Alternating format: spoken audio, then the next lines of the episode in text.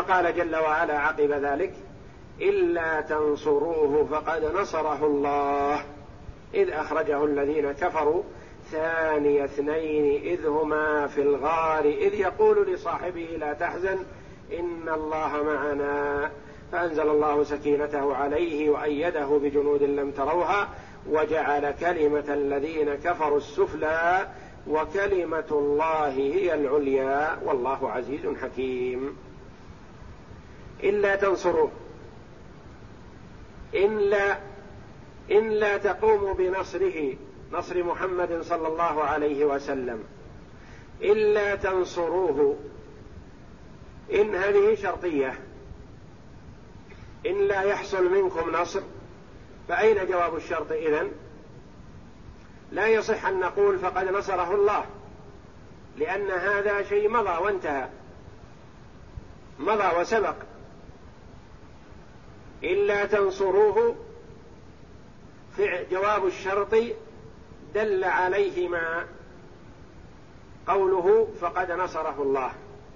جواب الشرط دل عليه قوله فقد نصره الله. وما تقديره إذن؟ إلا تنصروه فسينصره الله. فقد نصره إذ أخرجه الذين كفروا ثاني اثنين إذ هما في الغار. إلا تنصروه الآن فسينصره ربه فليس في حاجة إليكم. وليست هذه أول مرة ينصره فيها ربه جل وعلا فقد نصره في مواطن كثيرة ومواقف مشهودة وأماكن تجلى فيها نصر الله جل وعلا لعبده ورسوله محمد صلى الله عليه وسلم رأي عين في مواقع. في يوم الهجرة وفي يوم بدر وفي يوم حنين وفي مواطن كثيرة. إلا تنصروه فسينصره الله كما نصره فيما سبق. إلا تنصروه فقد نصره الله إذ أخرجه الذين كفروا. من المراد بالكفار هنا؟ كفار قريش. كيف أخرجوه؟ طردوه بالسلاح؟ لا. تواطؤوا على ذلك واتفقوا حينما رأوا أمره صلى الله عليه وسلم يظهر ويشتهر وآمن به من آمن من أهل المدينة اجتمعوا في دار الندوة وحضر معهم إبليس عليه لعنة الله. وتواطؤوا وتشاوروا ماذا يفعلون به. فقال قائل منهم نوثقه ونحبسه في بيت ولا نطعمه إلا ما يسد رمقه حتى يموت ونستريح من شره. فقال إبليس ليس هذا برأي. يأتي قومه ويفكونه. قال آخر اذا ننفيه نطرده. في البرية يذهب حتى يموت ويهلك. فقال إبليس ليس هذا برأي. إنكم سمعتم كلامه وعرفتم حلاوة منطقه وحسن بيانه وسحره للناس. فإذا نفيتموه وجد من يؤمن به فأتى بهم إليكم. فقال أبو جهل عليه لعنة الله الرأي عندي هو أن نختار عشرة من شبان قريش كل شاب من فخذ من قريش فيتربص به هؤلاء العشرة فإذا خرج عليهم ضربوه ضربة رجل واحد فيتفرق دمه في القبائل فتعجز بنو هاشم من أن تطالب أو تحارب الجميع فتطلب الدية فتعطى ما تشاء من الأموال. فقال إبليس عليه لعنة الله الرأي ما رأى هذا الفتى. وهذا الرأي لو نفذوه لو نفذ لكن الله جل وعلا منعه قدرة الله جل وعلا فوق كل شيء ويمكرون ويمكر الله والله خير الماكرين. فتربص به هؤلاء العشرة وجلسوا على بابه وهو في بيته. ينتظرون خروجه ليضربوه ضربة رجل واحد. عشرة شبان كل واحد معه سيف جيد. ومتحمسين لهذا ومهتمين. هل تظن أن يفلت من أيديهم إلا بقدرة الله ونصره جل وعلا؟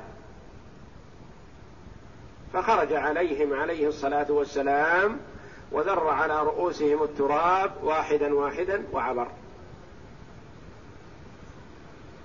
ليلة الهجرة. وخرج صلى الله عليه وسلم كما تواعد مع أبي بكر الصديق رضي الله عنه وخرج إلى غار ثور. فلما أصبح هؤلاء الشباب نظروا يريدون محمدا لقتله فإذا علي على فراشه. وقد أتاهم آت فقال لهم أخزاكم الله. مر عليكم محمد وذر على رؤوسكم التراب وما رأيتموه. فكل واحد رفع يده إلى رأسه فوجد التراب على رأسه. در عليهم التراب ولم يروه وهم متربصون به. وهو يتلو عليه الصلاة والسلام فجعلنا وجعلنا من بين أيديهم سدا ومن خلفهم سدا فأغشيناهم فهم لا يبصرون فما أبصروه عليه الصلاة والسلام. وخرج صلى الله عليه وسلم إلى غار ثور هو وأبو بكر الصديق. وكان أبو بكر الصديق رضي الله عنه قد استأذن النبي صلى الله عليه وسلم من قبل بالهجرة فقال له انتظر لعل أن يكون لك رفيق. فقال أو ترجو أن يؤذن لك؟ قال نعم عليه الصلاة والسلام. فانتظر أبو بكر رضي الله عنه وأخذ يعنف راحلتين أعدهما لهجرته مع رسول الله صلى الله عليه وسلم.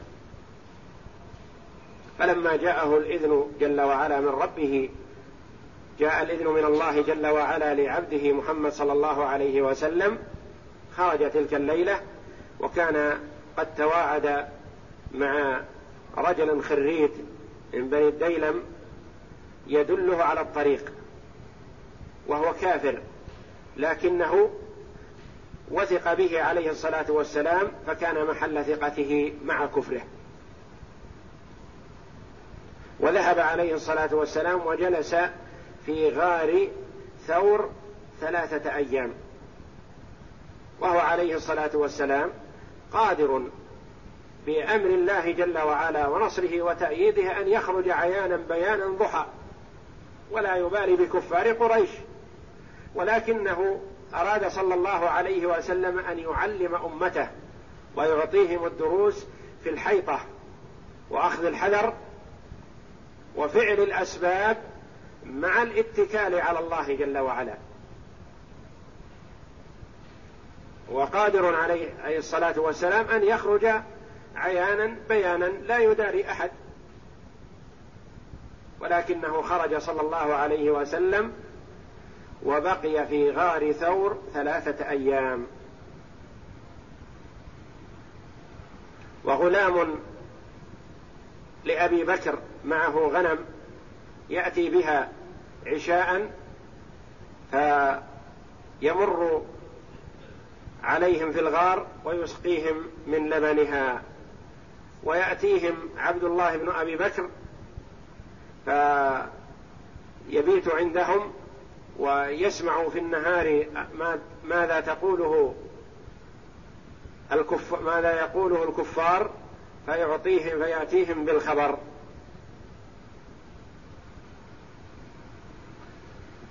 وأبو بكر رضي الله عنه كان رفيق النبي صلى الله عليه وسلم في هذه الرحلة وكان رضي الله عنه حينما خرج من مكة ليلا يمشي أحيانا أمام النبي صلى الله عليه وسلم واحيانا يمشي خلفه. فقال له الرسول عليه الصلاة والسلام ما لك يا أبا بكر؟ قال يا رسول الله أذكر الطلب فأمشي خلفك. يريد إن أتى طالب أن يصيبه هو أولا عن النبي صلى الله عليه وسلم. وأذكر الرصد فأمشي أمامك. يريد أن تكون الضربة به رضي الله عنه. فلما وصل إلى الغار أقسم على النبي صلى الله عليه وسلم بأن لا يدخل حتى يدخل هو وينظر فيه وينظفه. فدخل أبو بكر رضي الله عنه إلى الغار ثم أذن للنبي صلى الله عليه وسلم بالدخول وجلس فيه. وجاء الطلب حتى وقفوا على باب الغار. وقف كفار قريش لأن كفار قريش جعلوا لمن أتى بالنبي صلى الله عليه وسلم وأبي بكر أو بأحدهما من أتى بهما حيين أو ميتين دية مئة من الإبل. فاشتد الطلب من كفار قريش ومن غيرهم ممن يريد هذه الجائزة والمكافأة العظمى. وتبعوا أثرهما حتى وصل إلى الجبل. وصل الباحثون إلى الجبل فصعدوا عليه ووقفوا على باب الغار. فنسجت العنكبوت بأمر الله جل وعلا على باب الغار. فلم يطل فيه أحد منهم. والرسول صلى الله عليه وسلم وأبو بكر في الغار ويخاطبه أبو بكر يقول يا رسول الله لو نظر أحدهم إلى موضع قدمه لأبصرنا. يعني لو نزل طرفه لو أنزل بصره لرآنا ما بيننا وبينه إلا قليل.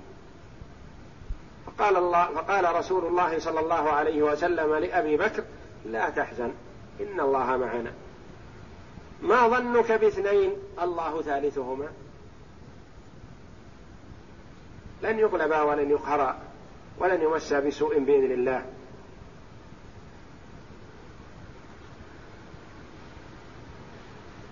وهذا ما دلت عليه هذه الآية الكريمة في قوله جل وعلا إلا تنصروه فقد نصره الله. إذ أخرجه الذين كفروا ثاني اثنين. إذ هما في الغار غار ثور. وأما غار حراء فكان فيه عليه الصلاة والسلام في مبدأ البعثة يتعبد هناك. إذ هما في الغار إذ يقول لصاحبه لا تحزن إن الله معنا. إذ يقول من هو؟ محمد صلى الله عليه وسلم. لصاحبه من؟ أبو بكر الصديق رضي الله عنه. إلا تنصروه فقد نصره الله إذ أخرجه الذين كفروا ثاني اثنين. جملة كلمة ثاني اثنين في محل الحال لأنها بمعنى منفردا إلا من أبي بكر. فهي حال. وإذ إلا تنصروه فقد نصره الله إذ أخرجه الذين كفروا فقد نصره الله إذ أخرجه الذين كفروا. إذ هنا ظرفية. لماذا؟ للضمير في فقد نصره أو أخرجه لأنها كلها تعود إلى النبي صلى الله عليه وسلم. إذ أخرجه الذين كفروا ثاني اثنين إذ هما الرسول أبو بكر في الغار إذ يقول لصاحبه لأن أبو بكر رضي الله عنه حزين وقلبه يرجف. لا خوفا على نفسه رضي الله عنه وأرضاه ولكن خوفا على النبي صلى الله عليه وسلم. وكان يقول على النبي صلى الله عليه وسلم إن أمت مات رجل واحد وإن مت يا رسول الله هلكت الأمة ومات الدين. يقول موتي رضي الله عنه لا يضير الناس شيئا. ولكن موتك هلاك للأمة هلاك للعقيدة للتوحيد للإيمان بالله. فالرسول صلى الله عليه وسلم مطمئن القلب لأنه واثق بنصر الله جل وعلا عنده الثقة الكاملة بأن الله ناصره. ولن يمسه سوء لا في هذا الغار ولا في غيره. عليه الصلاة والسلام.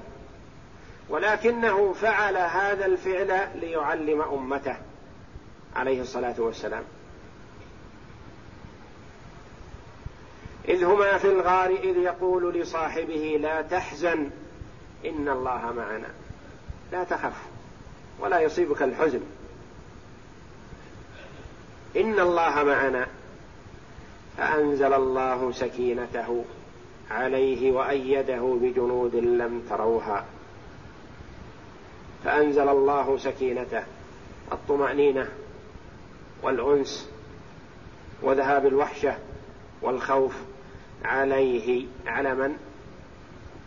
الجمهور على أنها على أبي بكر الصديق رضي الله عنه لأن السكينة مع الرسول صلى الله عليه وسلم من أول فلم تفارقه ولم يصبه خوف عليه الصلاة والسلام عليه فأنزل الله سكينته عليه على صاحبه على أبي بكر الصديق رضي الله عنه. وأيده يعود إلى النبي صلى الله عليه وسلم وهذا جائز في اللغة العربية. أن يذكر اثنان ثم تعود الضمائر بعضها على الأول وبعضها على الثاني.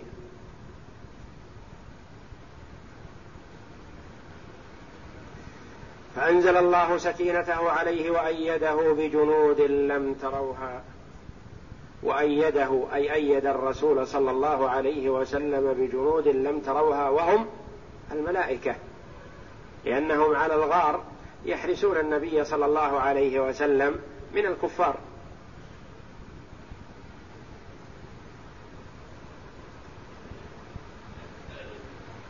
إن الله معنا. ما هذه المعية؟ معية حفظ وتأييد ونصر إن الله مع الذين اتقوا والذين هم محسنون. وفي الآية الأخرى ما يكون من نجوى ثلاثة إلا هو رابعهم ولا خمسة إلا هو سادسهم ولا أدنى من ذلك ولا أكثر إلا هو معهم أينما كانوا. إذا المعية معيتان. معية خاصة بالمؤمنين ومعية عامة بجميع الخلق. فالمعية الخاصة كقوله جل وعلا إن الله مع الذين اتقوا والذين هم محسنون. وفي مثل هذه الآية لا تحزن إن الله معنا. والمعية العامة كقوله جل وعلا ما يكون من نجوى ثلاثة إلا هو رابعهم ولا خمسة إلا هو سادسهم ولا أدنى من ذلك ولا أكثر إلا هو معهم. ما الفرق بين المعية الخاصة والمعية العامة؟ المعية الخاصة معية النصر والتأييد والحفظ. إن الله مع الذين اتقوا والذين هم محسنون. والمعية العامة معية الإحاطة والاطلاع. فهو جل وعلا محيط بخلقه ومطلع عليهم مع المؤمنين ومع الكفار. مطلع على أعمال هؤلاء وهؤلاء لا تخفى عليه خافية. لكن معية النصر والتأييد لمن؟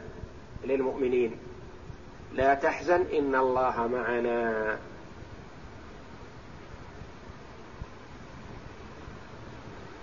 وفي هذا فضيلة لأبي بكر الصديق رضي الله عنه لا يعدلها شيء. إن الله معنا مع من؟ مع الرسول صلى الله عليه وسلم ومع أبي بكر. ما ظنك باثنين الله ثالثهما؟ الاثنان من هم؟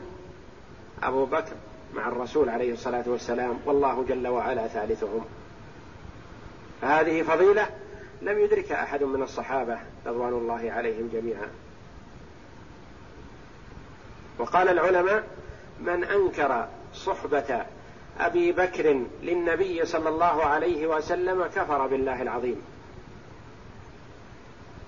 ومن أنكر صحبة غيره من الصحابة المعروف صحبتهم فهو مبتدع ليس بكافر. ما الفرق بينهما؟ لأن من أنكر صحبة أبي بكر فقد كذب القرآن. فهو كافر بلا إشكال. من كذب بآية من القرآن كفر. ومن أنكر صحبة غير أبي بكر من الصحابة ابتدع ولا يقال له كافر. فأنزل الله سكينته عليه وأيده أيد النبي صلى الله عليه وسلم بجنود لم تروها. في هذه الموقعة وفي غيرها من المواقع الأخرى. وجعل كلمة الذين كفروا السفلى. وجعل كلمة الذين كفروا السفلى. كلمة الذين كفروا كلمة محلها من الإعراب مفعول جعل. جعل كلمة الذين كفروا السفلى. ما المراد بكلمة الذين كفروا؟ قيل الشرك والكفر. وقيل ما قالوه من مناداتهم وانتصارهم اعلو هبل ونحوها من الكلمات الكافرة. جعل كلمتهم سفلى. هي العليا. كلمة هنا مبتدأ. وليست معطوفة. كلمة على كلمة وإنما عطف جملة على جملة. عطف جملة اسمية على جملة فعلية. وجعل كلمة الذين كفروا السفلى وكلمة الله كلمة فاعل كلمة مبتدأ. والاسم الكريم مضاف إليه. هي ضمير فصل. لا محل لها من الإعراب. وقيل مبتدأ. والعليا خبره. والجملة من المبتدأ والخبر خبر.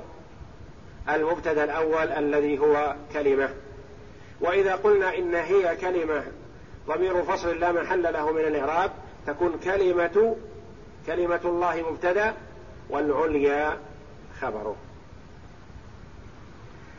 وكلمة الله هي العليا والله عزيز حكيم. العزيز القوي الغالب الذي لا يضام ولا يرد له أمر. يفعل ما يشاء جل وعلا ويحكم ما يريد. العزيز. والله عزيز حكيم.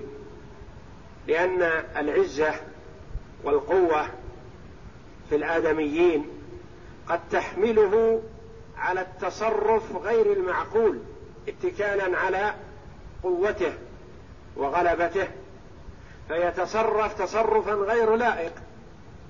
والله جل وعلا مع قدرته وقوته فإنه حكيم في أفعاله. يضع الأشياء مواضعها.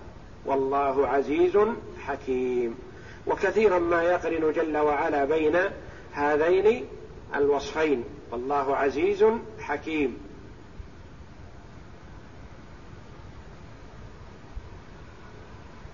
ليدلان على القوة التامة وعلى الحكمة ووضع الشيء موضعه وأن القوة قوته لم تحمله جل وعلا على تصرف غير مناسب فهو جل وعلا قوي يضع الأشياء مواضعها حكيم في أفعاله في أقواله في تدبيراته في خلقه سبحانه وتعالى.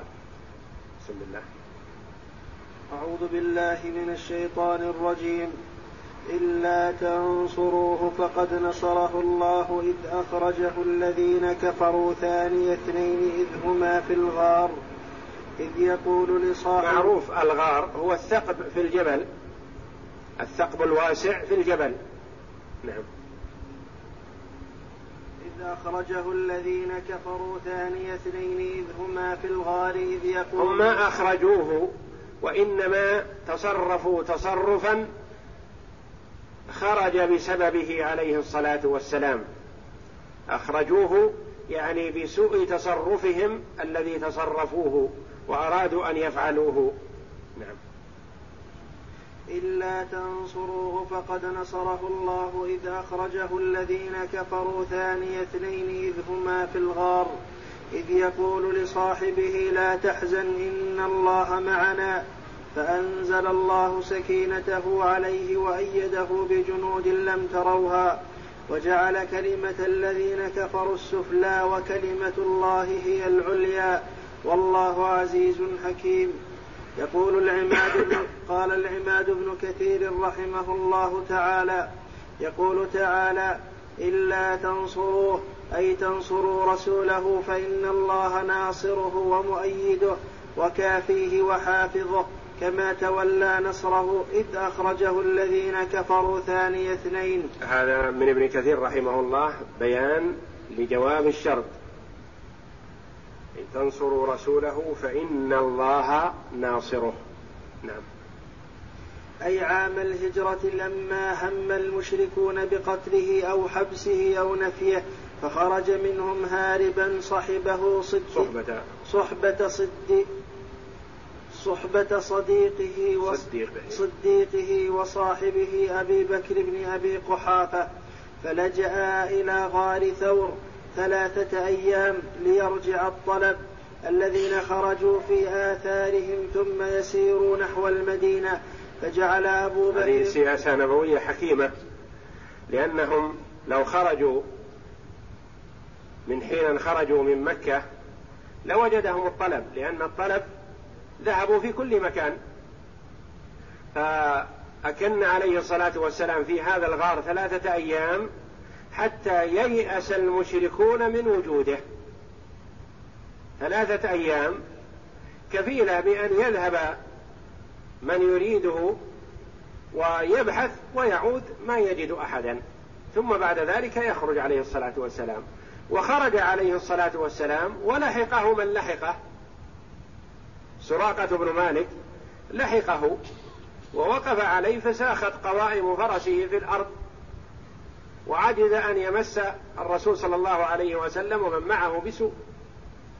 ثم أمنهم ودنا منهم وخاطبهم وخاطبوه وعرض عليهم القرى وعرض عليهم الزاد والمزاد فلم يقبل منه الرسول صلى الله عليه وسلم شيئا. خرج من أجل الظفر بهم فلما رأى قدرة الله جل وعلا وانقاذه لرسوله صلى الله عليه وسلم يقول عرفت أن أمره سيظهر لا محالة. فعرض عليهم الزاد فلم يقبلوا منه شيئا. بدل ما كان يخرج لقتلهم عرض عليهم الضيافة. ثم طلب من النبي صلى الله عليه وسلم أن يكتب له كتاب.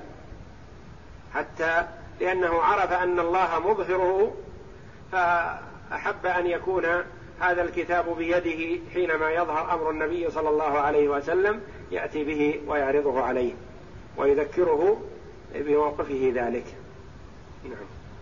فلجأ إلى غار ثور ثلاثة أيام ليرجع الطلب الذين خرجوا في آثارهم ثم يسيروا نحو المدينة. فجعل أبو بكر رضي الله عنه يجزع أن يطلع عليهم أحد فيخلص إلى رسول الله صلى الله عليه وسلم منهم أذى فجعل النبي صلى الله عليه وسلم يسك يسكنه ويثبته ويقول يا أبا بكر ما ظنك باثنين الله ثالثهما؟ كما قال الإمام أحمد حدثنا عفان حدثنا همام أنبأنا ثابت أنبأنا ثابت عن أنس أن أبا بكر حدثه قال قلت للنبي صلى الله عليه وسلم ونحن في الغار لو أن أحدهم نظر إلى قدميه لأبصرنا تحت قدميه. قال فقال يا أبا بكر ما ظنك باثنين الله ثالثهما؟ أخرجاه في الصحيحين. ولهذا قال تعالى فأنزل الله سكينته عليه أي تأييده ونصره عليه أي على الرسول صلى الله عليه وسلم في أشهر القولين. وقيل على أبي بكر وروي عن ابن عباس وغيره قالوا لأن الرسول صلى الله عليه وسلم لا لا تزال معه سكينة. لم تزل معه يقول ابن عباس رضي الله عنه السكينة مع الرسول صلى الله عليه وسلم لكن الإنزال السكينة هذه على أبي بكر هذا رأي ابن عباس رضي الله عنه. لم تزل. والقول الآخر أنها على الرسول صلى الله عليه وسلم وإنما وإنما هي زيادة زيادة في السكينة وإلا فقد كانت معه. نعم. لم تزل معه سكينة وهذا لا ينافي تجدد سكين سكينة خاصة بتلك الحال. ولهذا قال وأيده بجنود لم تروها أي الملائكة. وجعل كلمة الذين كفروا السفلى وكلمة الله هي العليا. قال ابن عباس يعني بكلمة الذين كفروا الشرك وكلمة الله هي لا إله إلا الله.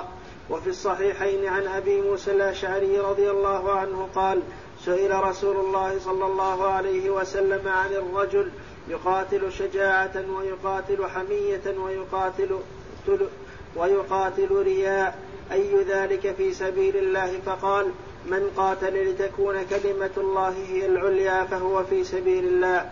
وقوله والله عزيز أي في انتقامه وانتصاره منيع الجناب لا يضام من لاذ من لاذ ببابه واحتمى بالتمسك بخطابه حكيم في أقواله وأفعاله.